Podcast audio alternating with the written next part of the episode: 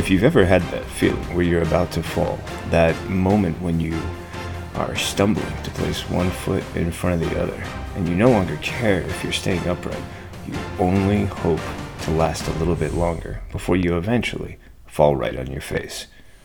Well, this is the DC Comics News Spinner Rack. This is episode number 61. I'm your host, Seth Singleton, and I can honestly say that was my feeling as I tried to pull five books from the amazing selection available this week, the week of June 23rd.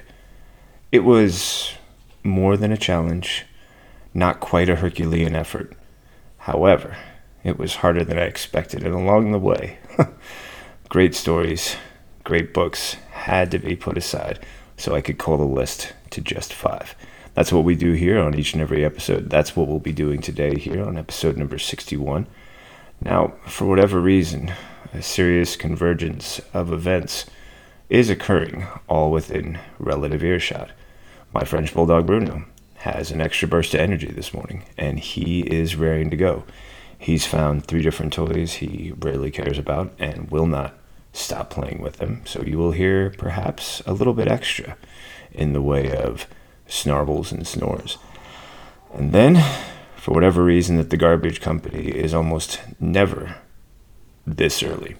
They are today. So you might hear them in the background. There's some I can control, some I can't, and I really appreciate your patience because we have a really great episode of the Spinner Rack. I'm looking forward to sharing each one of these stories with you. I think it's going to be a really great time, and I look forward to hearing your thoughts about them. Now, we're going to kick things off with my first choice. Today I'm talking about the Low Woods, a book I've really enjoyed, one that I found to be haunting, powerful, and I'm a little sad to see it go after just six issues. But the work that it left behind was really a magnificent thing of beauty. It's a combination of horror and mystery and wonder. And the gift we get by getting the chance to read it is one of those experiences where you know you've been changed, you know you've been hurt a bit, you know that you're tired, and you know that some of what you've seen can never be unseen. And yet there's also the fact that for all of that, you are the better for it.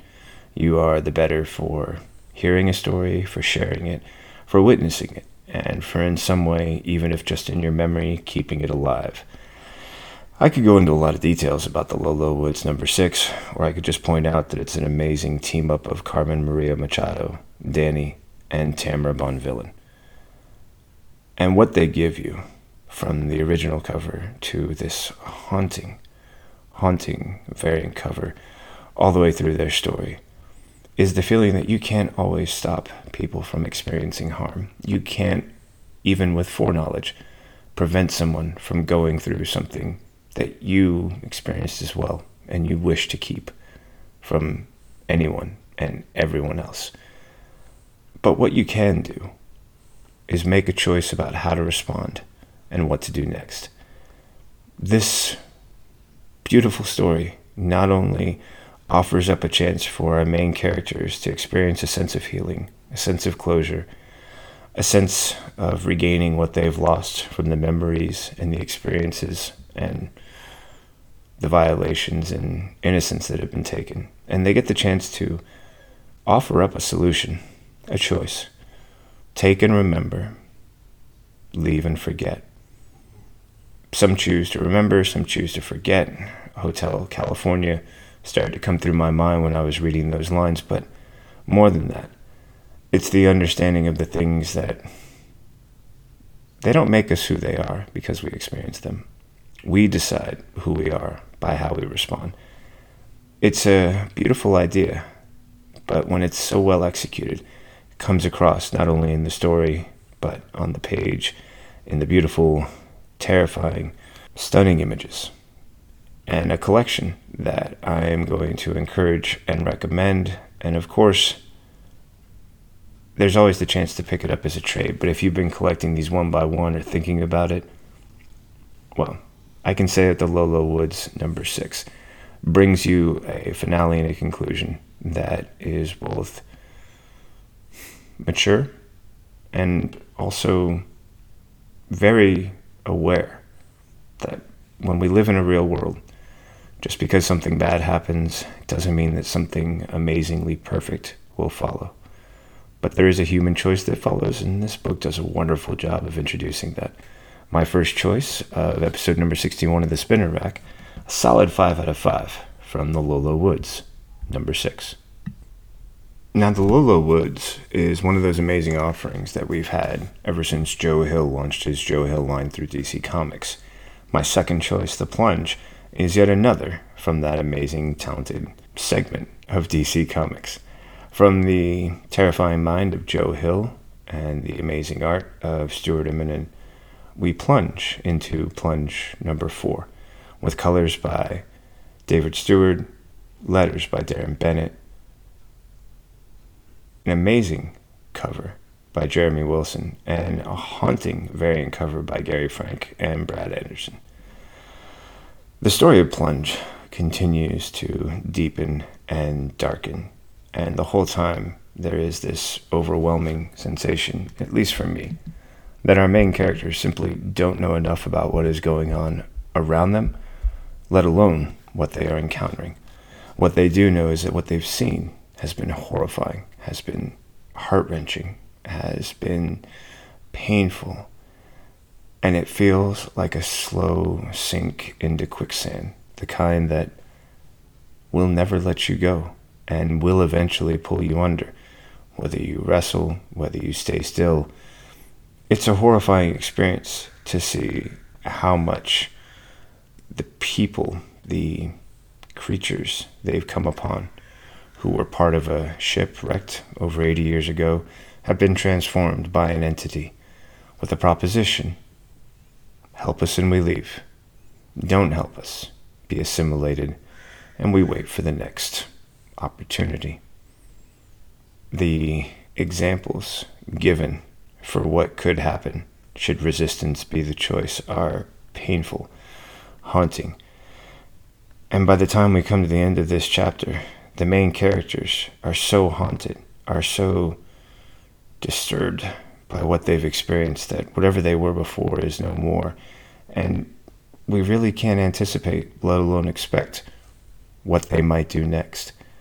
It's a it's a challenging idea that I think comes up in horror, but in suspenseful horror, you really get a chance to sit in it and feel it. With this story, from the overwhelming shadows, something that I felt has been a very powerful tool in the Joe Hill line. Noticed it in Low Low Woods, should have said it earlier, saying it now for that book, as well as for Plunge. There is a weight and a darkness. Doesn't matter if there's daylight, doesn't matter if it's nighttime. There's always a palette of gray across everything. And with that is that sense that you're in a gray world. There's very little black and white, very little white and right and wrong very little in the way of clear cut actions, solutions, or consequences. It's it's a horrifying idea that I think great horror does a wonderful job of capturing. I really enjoyed the way Plunge number four presents this idea and shows us what's left of a crew after they started this mission with the intent to rescue and now are forced to figure out how they can rescue themselves. Amazing experience. Really look forward to hearing your thoughts about plunge number four and more as we continue along this amazing series. Now, with my first two out of the way, we're going to take that always necessary ad break, give you an opportunity to catch up on what's going on here at DC Comics News and how you can be a part of it. And of course, when we come back, my third, fourth, and fifth choices. Hi everyone, I'm here to tell you about the DC Comics News Podcast. Here every week to talk everything DC movies, TV, comics, and everything in between. But don't just take my word for it. Here are a couple of our sponsors. Listen to the DC Comics News Podcast. It's audio justice. no, no, no. It's audio chaos. These wackos are crazier than I am. Well, maybe you're both right. Regardless, you can catch us on every kind of podcast platform Apple Podcasts, Google Play, Spotify, Stitcher, and everywhere you find great podcasts. So, um, can I go now? Let him go. He did everything you asked.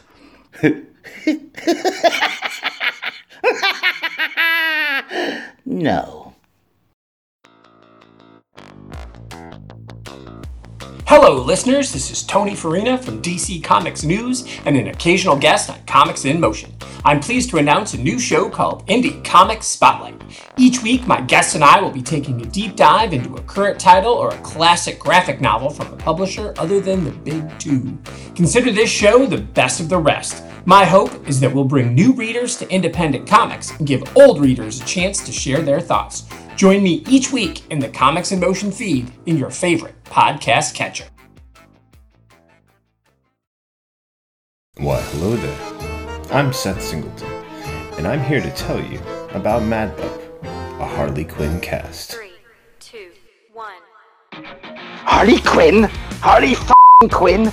What have we learned from this crazy show? making bat shark repellent relevant since 1966. Oh, look, Booger. and we've gone completely off the rails. I hear the bat signal. Shut up and battle me, Nards. I definitely do not f- that. In need of an adult-sized nemesis. Humans make good fertilizer. You can't f- with Lois Lane. For f***'s sake. I'm a damn good cop. A Lot of lasers. Mmm. Educational and informative. The DC Comics News Podcast Network presents Mad Love, the Harley Quinn cast. Back to you, Seth. So, tell us your thoughts. We'd love to hear from everyone out there. Or not. That's really up to all of you. F***ers. First, there was the DC Comics News podcast.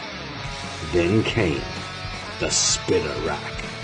And now, the third show brought to you by the guys that brought you all that other stuff I just mentioned. I Am the Night. A story about the stories.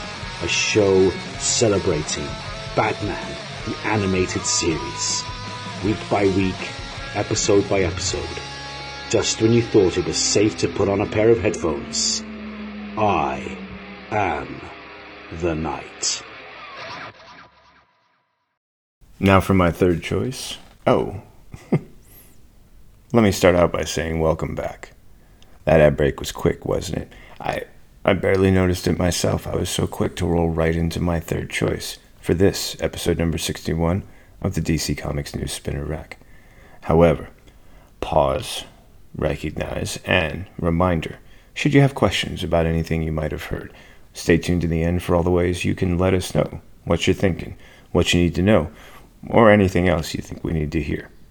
Keeping that in mind, I come back to my third choice Harley Quinn and the Birds of Prey, number two. I'm going to be completely honest here. Birds of Prey number one, Harley Quinn and the Birds of Prey number one, didn't strike me in a very specific way.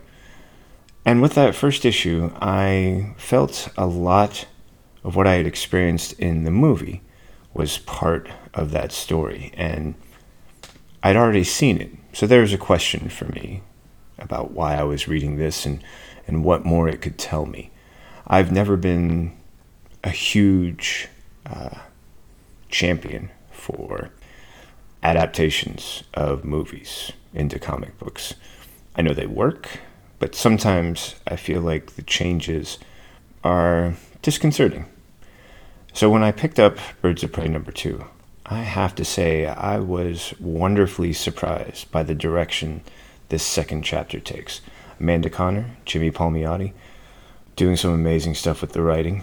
Amanda Conner's art is phenomenal. Alex Sinclair's colors are vibrant, they are dark, they are sharp. John J. Hill with the great letters. Amanda Conner and Paul Mounts providing a really fun original cover and a really fun variant cover from Arthur Adams and Sabine Rich makes this a fun book to read, to collect, to just look at. The opening for me is hilarious as the gang is sitting around a table, chowing down, and we get a chance to see a side of Montoya that reminds me of just what a blue blood cop she really is. Police officer, law enforcement officer, whatever your choice.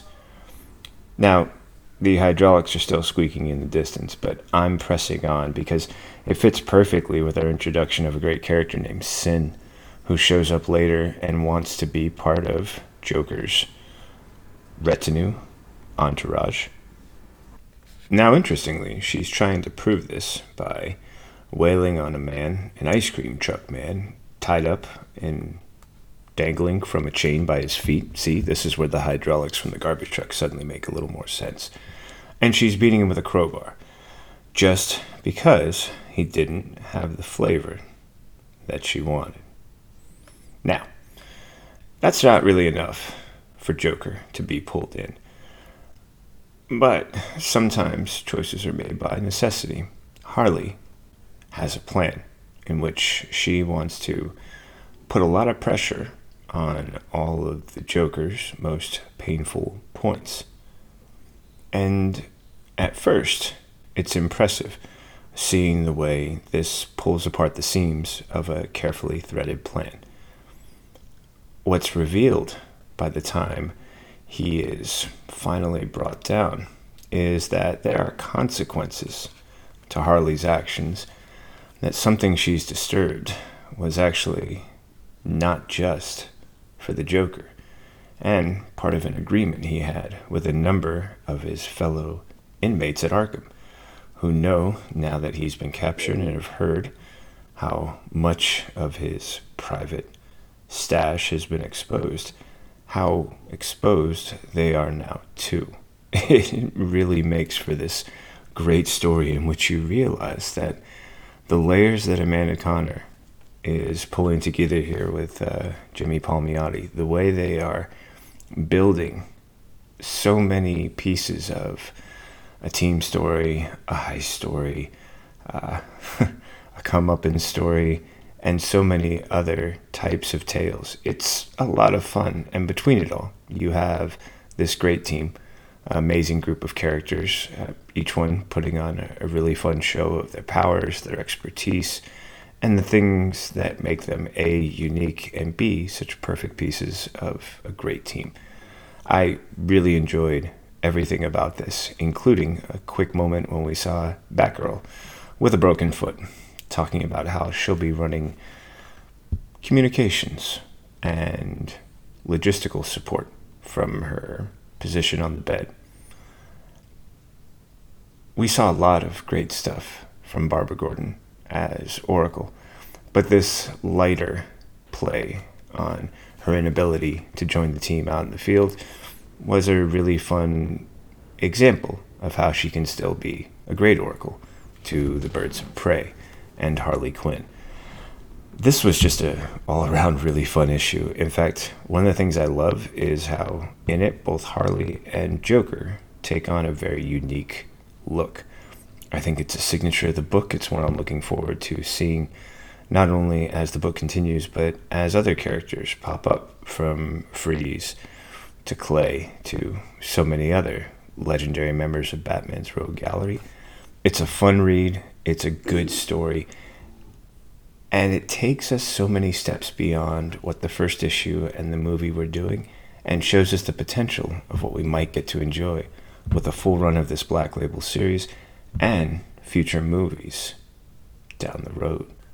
This was a really fun pick for me. I had a lot of fun sharing it with you.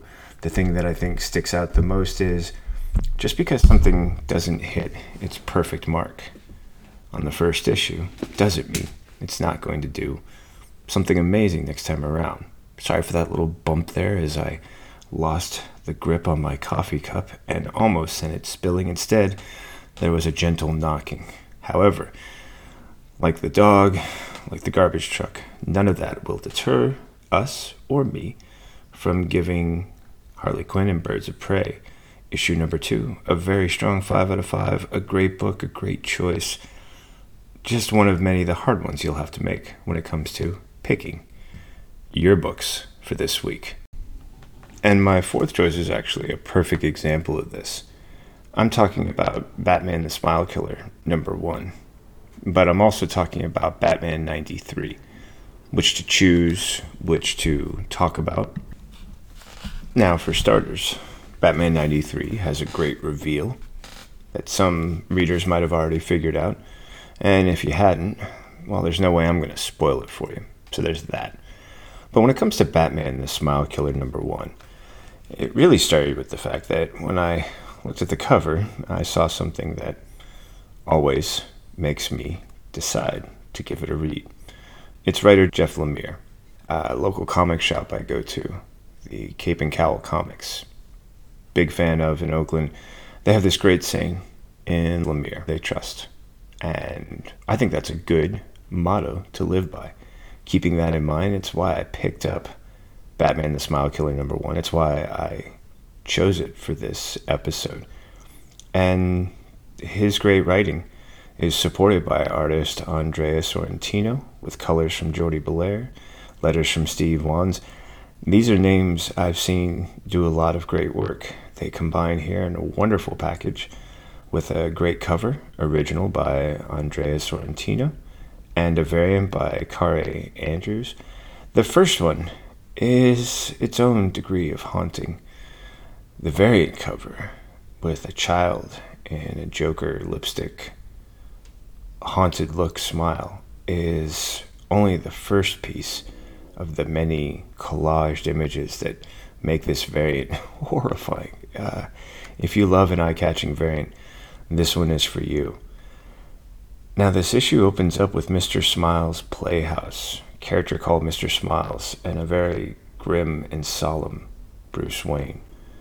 And it transitions to a horrible killing in a local deli market and a remembrance from Bruce, a feeling and a discovery in a television studio that appears to have been part of Mr. Smile show.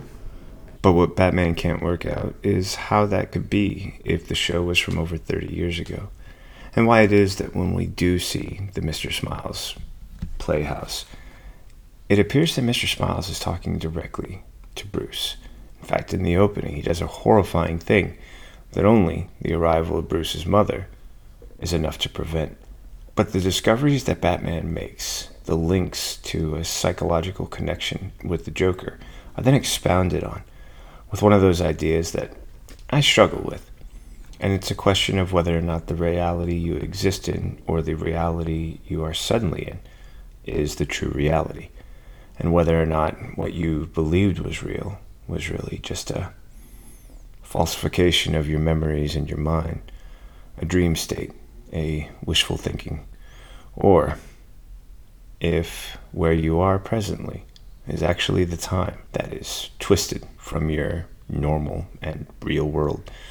And if you must fight through that in order to get back to the world where you actually belong. I think Lemire does a nice job of introducing this in some fun ways, but it's sort of where I pulled back until, as we pressed along, I realized that there was more going on with this story than just a question of Batman's sanity. There was instead a question of who Batman is in any situation. And uh, I think this book does a great job. The Black Label does a wonderful thing by allowing some deeper, darker, more sinister elements to come into play that we might not always get to have with a Batman story that is in Black Label. And because of that, we also get a chance to see just how insidious the impact of the Joker can be on the mind, the psyche, the passion, the will, and so many of the other things we tend to rely on. More so if you're a figure like Batman. Batman the Smile Killer, number one. Highly recommended, my fourth choice, great 5 out of 5, and the perfect way to tee us up for my fifth and final choice. And for that fifth and final choice, I had to go. I knew I was going to go. With Green Lantern 80th Anniversary 100 page Super Spectacular. I love these books. They're they're a great value for me. The only challenge I ever face is if I try and get more than one cover, because then suddenly I'm suffering. But what you do get in this great collection is a beautiful original cover, a slew of variant covers that are available, some wonderful poster style images on the inside, and stories, kicking us off with James Tynion IV, uh, with Gary Frank, Steve Oliff, Tom Napolitano. As we move along, you get some great legends, whether it's uh, Dennis O'Neil teaming up with Mike Grell for a really fun Green Lantern, Green Arrow story. Uh, Ron Marz and Darryl Banks. Simon Grace teaming with Ramon Villalobos. Mariko Tamaki working with Mirka Andolfo. Now, if you've heard me before talk about these 100 page spectaculars, I've learned a lesson, which is to not try and talk about each and every story that's contained within. Mostly because I believe that that should be your experience. However, I usually read at least the first one or two, sometimes three stories, in an effort to gain a sense of the tone and how I want to consider it for an upcoming episode of The Spinner Rack, for example. I usually know that when I pick one of these up, I'll read all of the stories for myself. But I think that's a joy that should be part of the fun of a 100 page spectacular. In the first story, featuring Alan Scott, Dark Things Cannot Stand the Light, James Tynion IV, and Gary Frank, introduce a really wonderful glimpse at Green Lantern Alan Scott's origin.